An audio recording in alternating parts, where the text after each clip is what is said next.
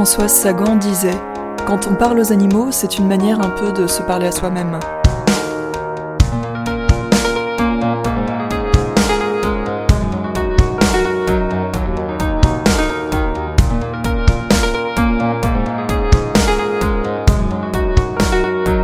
À part quand ils sont malades ou, qu'ils ont l'air euh, malheureux, qu'ils ont des crises de mélancolie, c'est ce qui leur arrive. Généralement, quand on parle animal, on dit Eh bien, mon petit coco, mon petit, mon, vieux, c'est une manière de, se parler à soi-même. Un peu, un peu direct, je crois.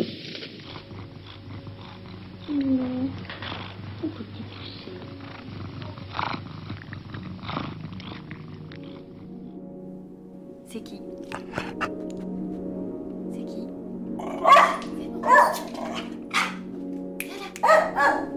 Pixel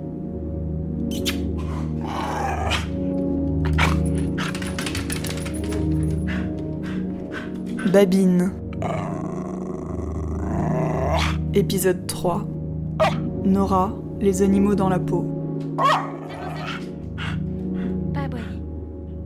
Pas aboyer, loulou. Allez, coucher.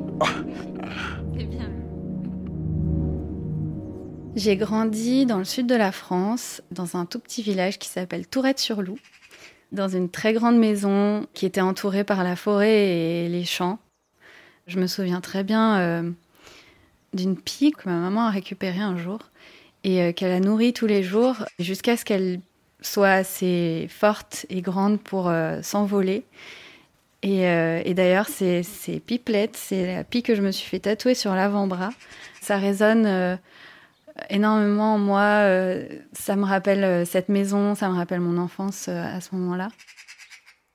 J'ai perdu mon papa quand j'étais très jeune. Du coup, il avait, on a toujours vécu dans des maisons avec jardin et, on a toujours, dans la famille, été entouré d'animaux. Donc, on a toujours eu des chats, au plus loin que je me souvienne, des chiens et ensuite plein d'autres animaux parce qu'on avait la place.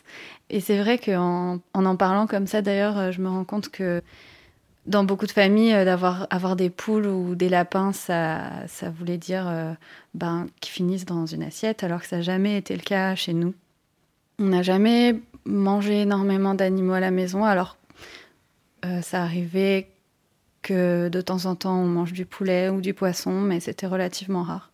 C'était surtout chez mes grands-parents où il y avait une, une sorte de culture euh, française euh, de la viande et des grands plats euh, français qu'on connaît tous en crème. Et je me souviens qu'un jour, il y avait un plat de viande sur la table et quelqu'un demande Ah, c'est très bon ce plat, qu'est-ce que c'est cette viande? Je ne reconnais pas.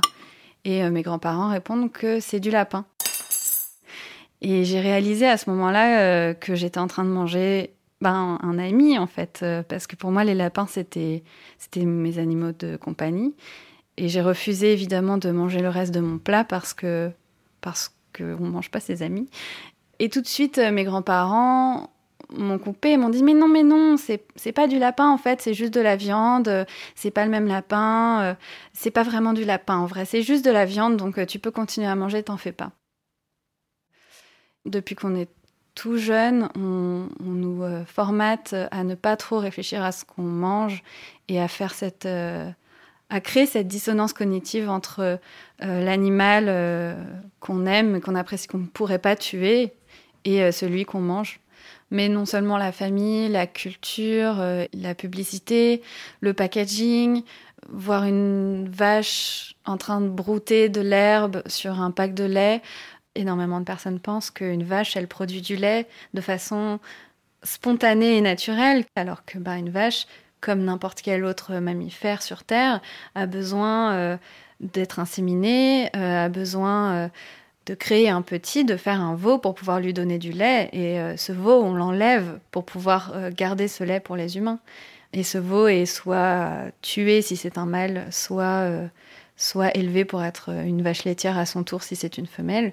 Et donc, boire du lait, c'est aussi participer à ce système de mise à mort des animaux. Et cette réalité, elle est difficile à voir. Ça passe par euh, les animaux qu'on consomme pour leur viande, euh, comme les vaches, euh, les moutons à qui on coupe les queues, on lime les dents pour pour pas qu'ils se blessent entre eux quand ils sont collés les uns aux autres, aux poules dont on coupe les becs, etc., etc. Toute la société de consommation et tous les industriels des produits laitiers, de la viande, etc. font en sorte qu'on fasse pas trop le rapprochement nous-mêmes, quoi.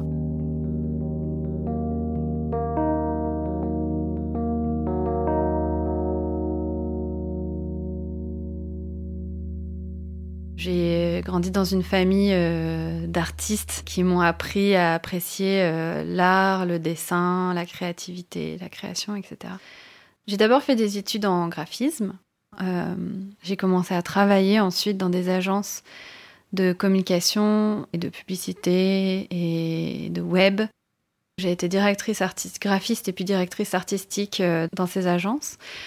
J'ai beaucoup travaillé pour euh, des marques de cosmétiques notamment. Et euh, un, jour, ma prise de conscience euh, environnementale m'a fait réaliser que j'avais pas forcément envie de continuer à faire vendre des produits de beauté, des, crèmes rajeunissantes. Et j'avais vraiment ce manque de création personnelle, de créativité plus libre. J'ai commencé à tatouer des amis et à me dire que finalement c'était génial et que j'avais envie d'en apprendre euh, plus. C'est comme ça que j'ai décidé de chercher euh, un apprentissage. Et dès que j'ai réussi à avoir une clientèle, euh, je me suis engouffrée là-dedans et j'ai passé tout mon temps à dessiner, à tatouer. Mon premier tatouage officiel, c'était en septembre d'il y a cinq ans. Euh, par contre, assez rapidement, j'ai voulu euh, avoir mon propre lieu dans lequel je me sentais euh, vraiment à l'aise et dans mon environnement. Et un an plus tard, j'ai créé Regard Noir, qui existe toujours aujourd'hui. On est en plein Paris, on est à Pigalle, dans un super lieu. Au fur et à mesure, une équipe s'est constituée de personnes qui ont aussi une une base euh, militante assez importante, je pense. C'est euh, d'ailleurs euh, aujourd'hui mes amis les plus proches. Et on essaye de propager ces bonnes ondes d'acceptation des autres. Ça passe aussi par, par tous les individus, en fait, les individus humains et les individus non humains. Aujourd'hui, je, je vends des, des dessins et une façon aussi de se réapproprier son corps, des choses, des histoires qui sont très personnelles. Et je suis plus en train de vendre des produits à des millions de personnes, quoi. Ça n'a plus, la, démarche n'a plus rien à voir. Alors ma petite machine.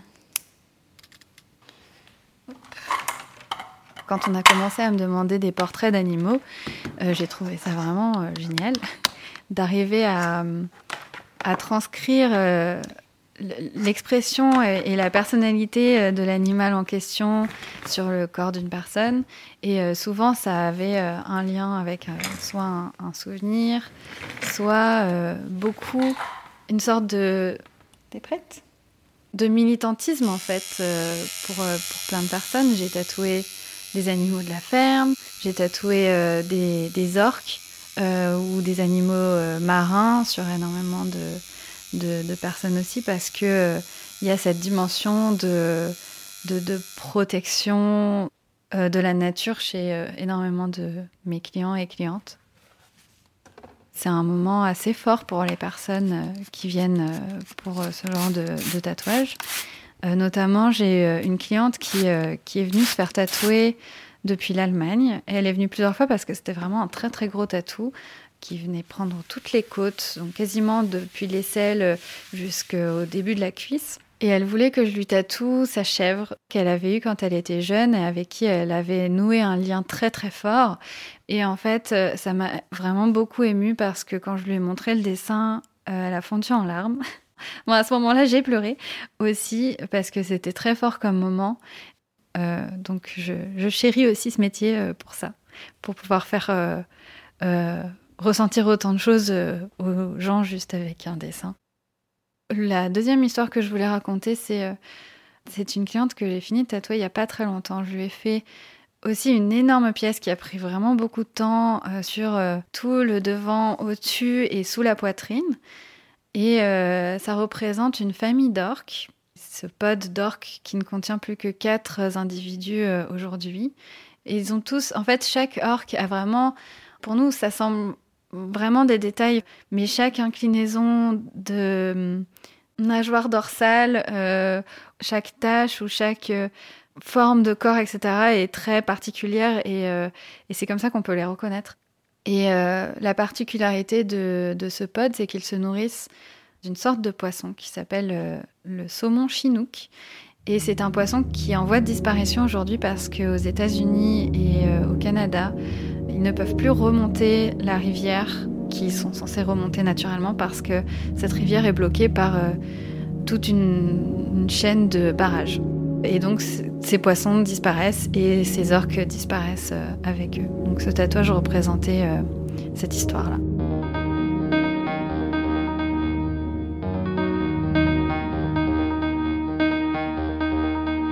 Il y a quelque chose que je dis souvent aux gens quand je leur tatoue des animaux, c'est à partir du moment où vraiment le tatouage est assez avancé pour qu'on commence à voir des volumes et qu'on commence à, ressentir un peu, euh, je sais pas, un truc qui se passe en fait dans le dessin. C'est à partir de ce moment-là, l'animal qui a pris forme, il est plus vraiment de moi. C'est il a un peu euh, sa vie à lui en fait. Je vais plus en parler comme de mon dessin. Au niveau esthétique, euh, par exemple, les oiseaux ou les poissons, c'est facile à placer sur un corps et ça rend tout de suite vraiment, vraiment bien. On a vraiment l'impression que le poisson vient nager sur la jambe de quelqu'un, que l'oiseau s'envole sur un dos, etc. Donc euh, c'est aussi euh, ce qui me permet de communiquer. Ça, fait partie d'une sorte de militantisme de ma part. Euh, ça me permet de communiquer sur non seulement les personnalités, par exemple, des animaux de compagnie que les personnes me demandent de, de tatouer, mais aussi sur la beauté de la nature, sur la diversité de, ce qu'on peut trouver et de ce qu'on est en train de détruire aujourd'hui. Et ça, c'est euh, une, partie aussi assez importante euh, dans mon travail, je trouve, et dans mon, positionnement sur ce que j'ai envie de tatouer, sur les sujets que je décide de choisir, etc. Pour moi, ça se traduit aussi beaucoup par euh, comment je vais communiquer sur les réseaux sociaux grâce à ma page Instagram de tatoueuse. Euh, mon nom de tatoueuse, c'est Nausicaa. J'ai une audience assez importante qui me permet de, de m'exprimer sur les sujets qui me semblent importants, notamment le, le véganisme, l'antispécisme, mais aussi euh, par rapport au féminisme, euh, à l'antiracisme, à l'homophobie, etc. On aimerait bien réitérer quand ce sera de nouveau possible un flash day. On réalise des dessins qui seront tatoués que ce jour-là. Et on a réalisé ce dernier flash day juste avant le confinement. Pour les animaux, on a décidé euh, que tous les bénéfices de cette journée iraient euh, à trois associations. On a donné euh, à l'ASPAS, qui milite pour récupérer des espaces naturels en France pour les laisser à la nature et aux animaux. Euh, on a donné au refuge Groin-Groin, qui euh, récupère des animaux de ferme qui étaient censés aller à l'abattoir et qui les soigne et qui les laisse vivre jusqu'à la fin de leur jour. Et euh, on a donné à une association qui s'appelle White Rabbit qui récupère des lapins ou des souris ou des animaux de laboratoire pour les faire adopter et qu'ils aient ensuite une, une, belle vie avec une famille en sécurité. Le fait d'avoir eu plusieurs chiens et d'avoir pu voir leur caractère euh, propre à chacun qui était mais totalement diamétralement opposé, je pense que ça m'a vraiment marqué euh, dans, mon, enfance. Et c'est vraiment, je pense, avec les chiens que j'ai eu les, liens les plus forts, comme si c'était euh, notre, notre frère ou notre sœur ou un membre de la famille en fait. Et ensuite, je suis venue habiter seule à Paris. Pendant plusieurs années de ma vie, j'ai pas eu de chien. Et Pixel est arrivé, il a presque 8 ans maintenant. Le lien est encore plus profond et encore plus incroyable en fait, parce que comment expliquer ça, c'est vraiment difficile. Je peux comprendre euh, chaque moment euh, comment il va réagir à tel ou tel stimuli. Euh. Ouais, on se parle beaucoup. il a été prouvé hein, que les, les connexions qui se font dans le cerveau au contact de son chien ou de son chat ou de son animal de compagnie, quand le lien est, relativement fort comme ça, c'est les mêmes, euh, c'est les mêmes contacts qui se font quand un parent regarde son enfant. Donc, euh, je pense que j'ai totalement ça avec mon chien. Oui, oui, c'est mon enfant.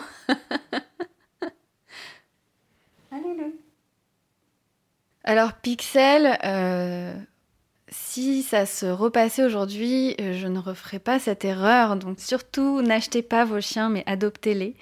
C'est un chien que j'ai eu euh, en animalerie, une animalerie qui a fermé depuis parce que c'était vraiment pas un endroit bien. Mais soit, je l'ai euh, trouvé là-bas, il était vraiment minuscule. C'était un tout petit pompon sur pattes, complètement surexcité, comme encore aujourd'hui. Je, savais que, je voulais cette race de chiens, c'est un Spitz.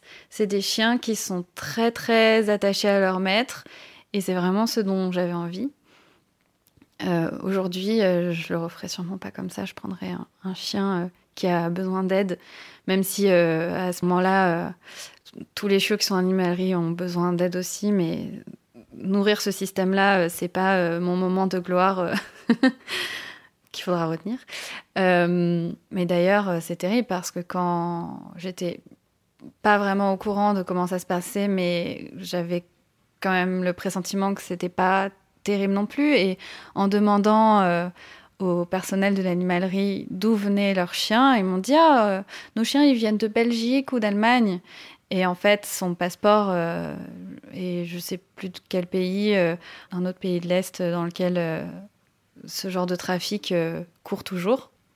Il est probablement né euh, dans une cave quelque part, euh, séparé de sa mère beaucoup trop tôt.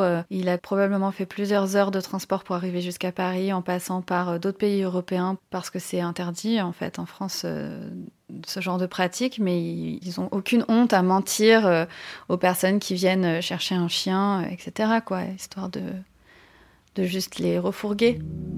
Et euh, j'ai appris par la suite euh, plein d'autres choses euh, terrifiantes, comme quand ces éleveurs, entre guillemets, livrent les chiots aux animaleries, ils en livrent toujours un de plus parce qu'il y en a forcément un qui va mourir sur le trajet ou des choses comme ça. Donc, pour pallier à ce genre de perte, ils en livrent un de plus qui est gratuit. C'est vraiment considérer les animaux, même les animaux de compagnie, comme une, denrée. En fait, c'est seulement une façon de faire de l'argent pour, pour eux. Et c'est tout, quoi. Donc euh, voilà, on en arrive là. D'ailleurs, euh, un jour, j'ai cru que quelqu'un allait me le voler. J'étais dans une gare en train d'attendre mon train et il y a une personne qui arrêtait pas de passer à côté de moi et de, regarder mon chien euh, et de repasser, de repasser au bout d'un moment. il s'est approché, il a soulevé mon chien pour voir si c'était un mâle ou une femelle, s'il était opéré ou pas. Il a juste soulevé pour regarder et il a vu il avait été stérilisé, donc euh, il est simplement reparti. Et c'est là que je me suis rendu compte que c'est un vrai trafic. Ça arrive tout le temps, ce genre euh, d'histoire. C'est des chiens qui sont envoyés ensuite euh, dans des, élevages clandestins pour être des reproducteurs tout le reste de leur vie. Quoi. Pour continuer sur Pixel, je pense que c'est aussi beaucoup grâce à lui que euh, j'ai eu une prise de conscience euh, sur, sur la façon dont on traite les animaux partout autour de nous et dans cette société. Ça s'est pas fait vraiment du jour au lendemain, même si j'aurais préféré que ce soit plus jeune et plus tôt. Ça aurait permis euh, de sauver d'autres vies peut-être. Mais c'est un chien et c'est pas une vache, mais une vache, elle a, elle a aussi un caractère, elle a aussi une personnalité, elle a aussi des angoisses, euh, elle ressent la peur, elle ressent le stress et le bonheur aussi, etc.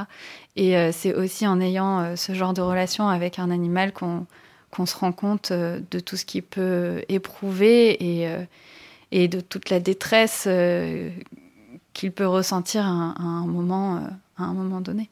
Donc il a fait partie de ma prise de conscience pour aujourd'hui et pour le futur et pour mes, mes combats quotidiens maintenant.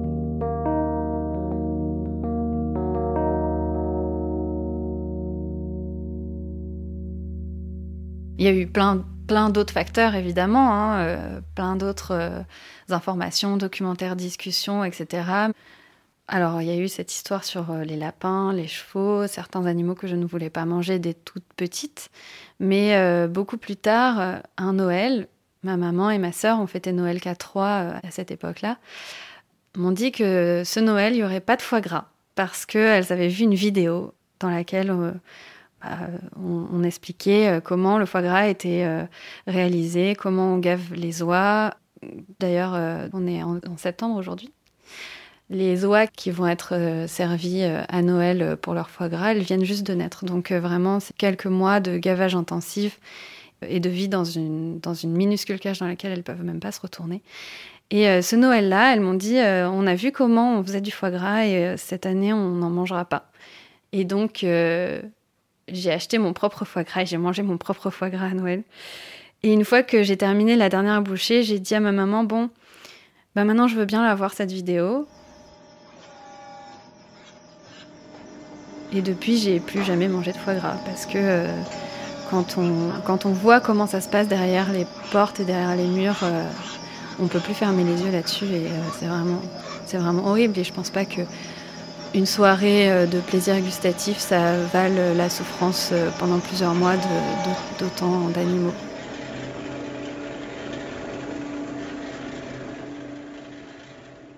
Aujourd'hui, j'ai 33 ans et donc cette, première euh, prise de conscience sur un aliment, ça a été dans ma vingtaine.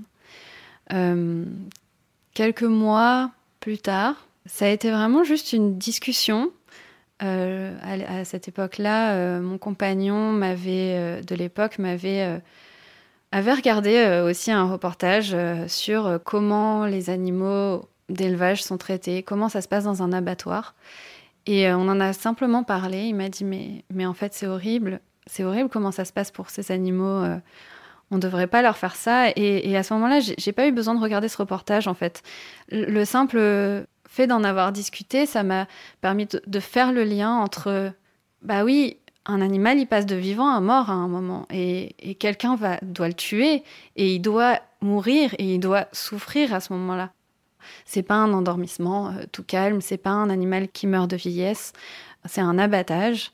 Et euh, à la suite de, de, cette discussion, je suis devenue pesco-végétarienne, ce qui signifie que je, je ne voulais plus manger de chair animale, mais que je continue à manger du poisson. Euh, ensuite, j'ai un peu euh, passé euh, la, période végétarienne, qui est de ne plus manger d'animaux du tout, pour passer directement au végétalisme, qui implique de ne plus consommer au niveau alimentaire en tout cas, d'animaux ni de ce qui vient des animaux, c'est-à-dire euh, les produits laitiers, donc euh, tout ce qui est lait, crème, beurre, les œufs et euh, le miel notamment. Et ensuite, le véganisme, c'est un peu plus large, c'est pas seulement alimentaire, c'est un mode de vie, on pourrait dire, qui est de ne plus consommer du tout de produits qui proviennent des animaux, c'est-à-dire au niveau de l'habillement, euh, donc plus de cuir, plus de fourrure, plus de laine, plus de doudoune en, plumes de d'oie ou de canard. Euh, dans les produits de beauté, essayer de trouver des produits de beauté qui ne sont pas testés sur les animaux, qui ne contiennent pas de produits animaux. ça, va très très loin. Les produits de beauté dans lesquels il y a soit des produits laitiers, soit de la lanoline parfois, donc c'est de la, laine euh, de mouton. Ça va aussi euh, dans euh, toutes les matières en latex qui contiennent de la caséine, donc de la protéine de lait. Ici, à Regard Noir, on fait très attention à tous les produits qu'on peut utiliser pendant une séance de tatouage. Quasiment toutes les encres françaises sont véganes. la nôtre l'est. On utilise des gants en nitrile, on utilise des produits pour euh, appliquer le stencil sur la peau. Donc le stencil, c'est ce qui va nous permettre d'avoir notre, euh, brouillon de dessin sur la peau avant de commencer à tatouer. Même le, stencil en soi peut être vegan ou ne pas être vegan. Euh, voilà,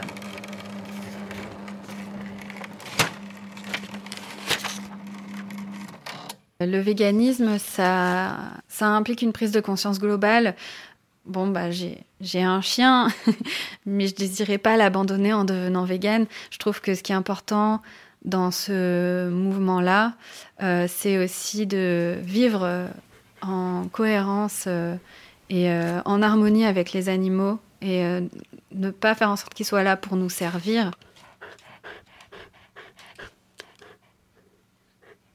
Mon amoureux aujourd'hui est vegan aussi. Depuis quelques années, depuis cinq ans maintenant, c'est moi qui fais à manger à Noël et tout est vegan j'ai vraiment beaucoup, beaucoup de peine pour les gens, pour qui ça se passe pas bien euh, en famille euh, et de pas se sentir entouré parce que c'est vraiment pas facile cette prise de conscience euh, qui nous fait souffrir chaque jour et qui en plus crée des dissensions au sein des familles et des proches. Je pense qu'aujourd'hui, je me considère comme antispéciste, ce qui est encore un peu plus large dans le sens où c'est de considérer que la vie euh, d'un animal, ou ses désirs en tout cas, C'est bon, t'as fini de te gratter, Loulou? Sa vie doit être aussi importante que celle de n'importe quel autre individu. Et on n'a pas euh, à décider quel euh, animal doit vivre ou mourir, quel animal doit être notre compagnon et lequel doit être consommé. Euh, et de faire la distinction entre les espèces euh, de cette façon-là. Du coup, un animal a besoin d'assouvir ses besoins et, et, la plupart du temps dans notre société actuelle, c'est pas le cas, notamment aussi dans les zoos, dans les cirques ou dans tout autre lieu de loisirs qui utilisent des animaux et dans les abattoirs évidemment. Tu fais les loups je suis en train de lire la... toute la série de l'Assassin Royal.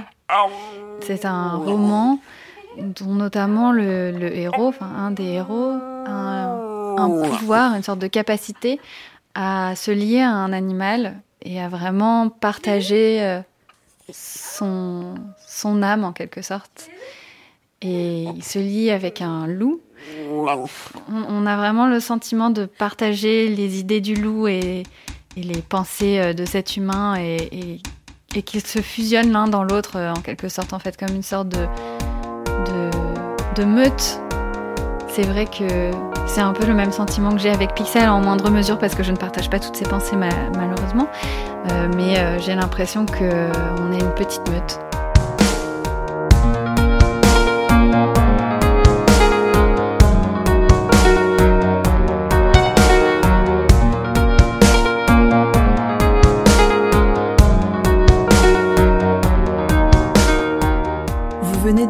Troisième épisode de Babine. Je m'appelle Flora Lazraki. Mathilde Forget a composé la musique et Irène Tardif a créé l'illustration. Si cette histoire vous a plu, n'hésitez pas à la partager. Vous pouvez vous abonner à Babine sur votre application de podcast favorite et suivre le compte Instagram Babine Podcast. À bientôt!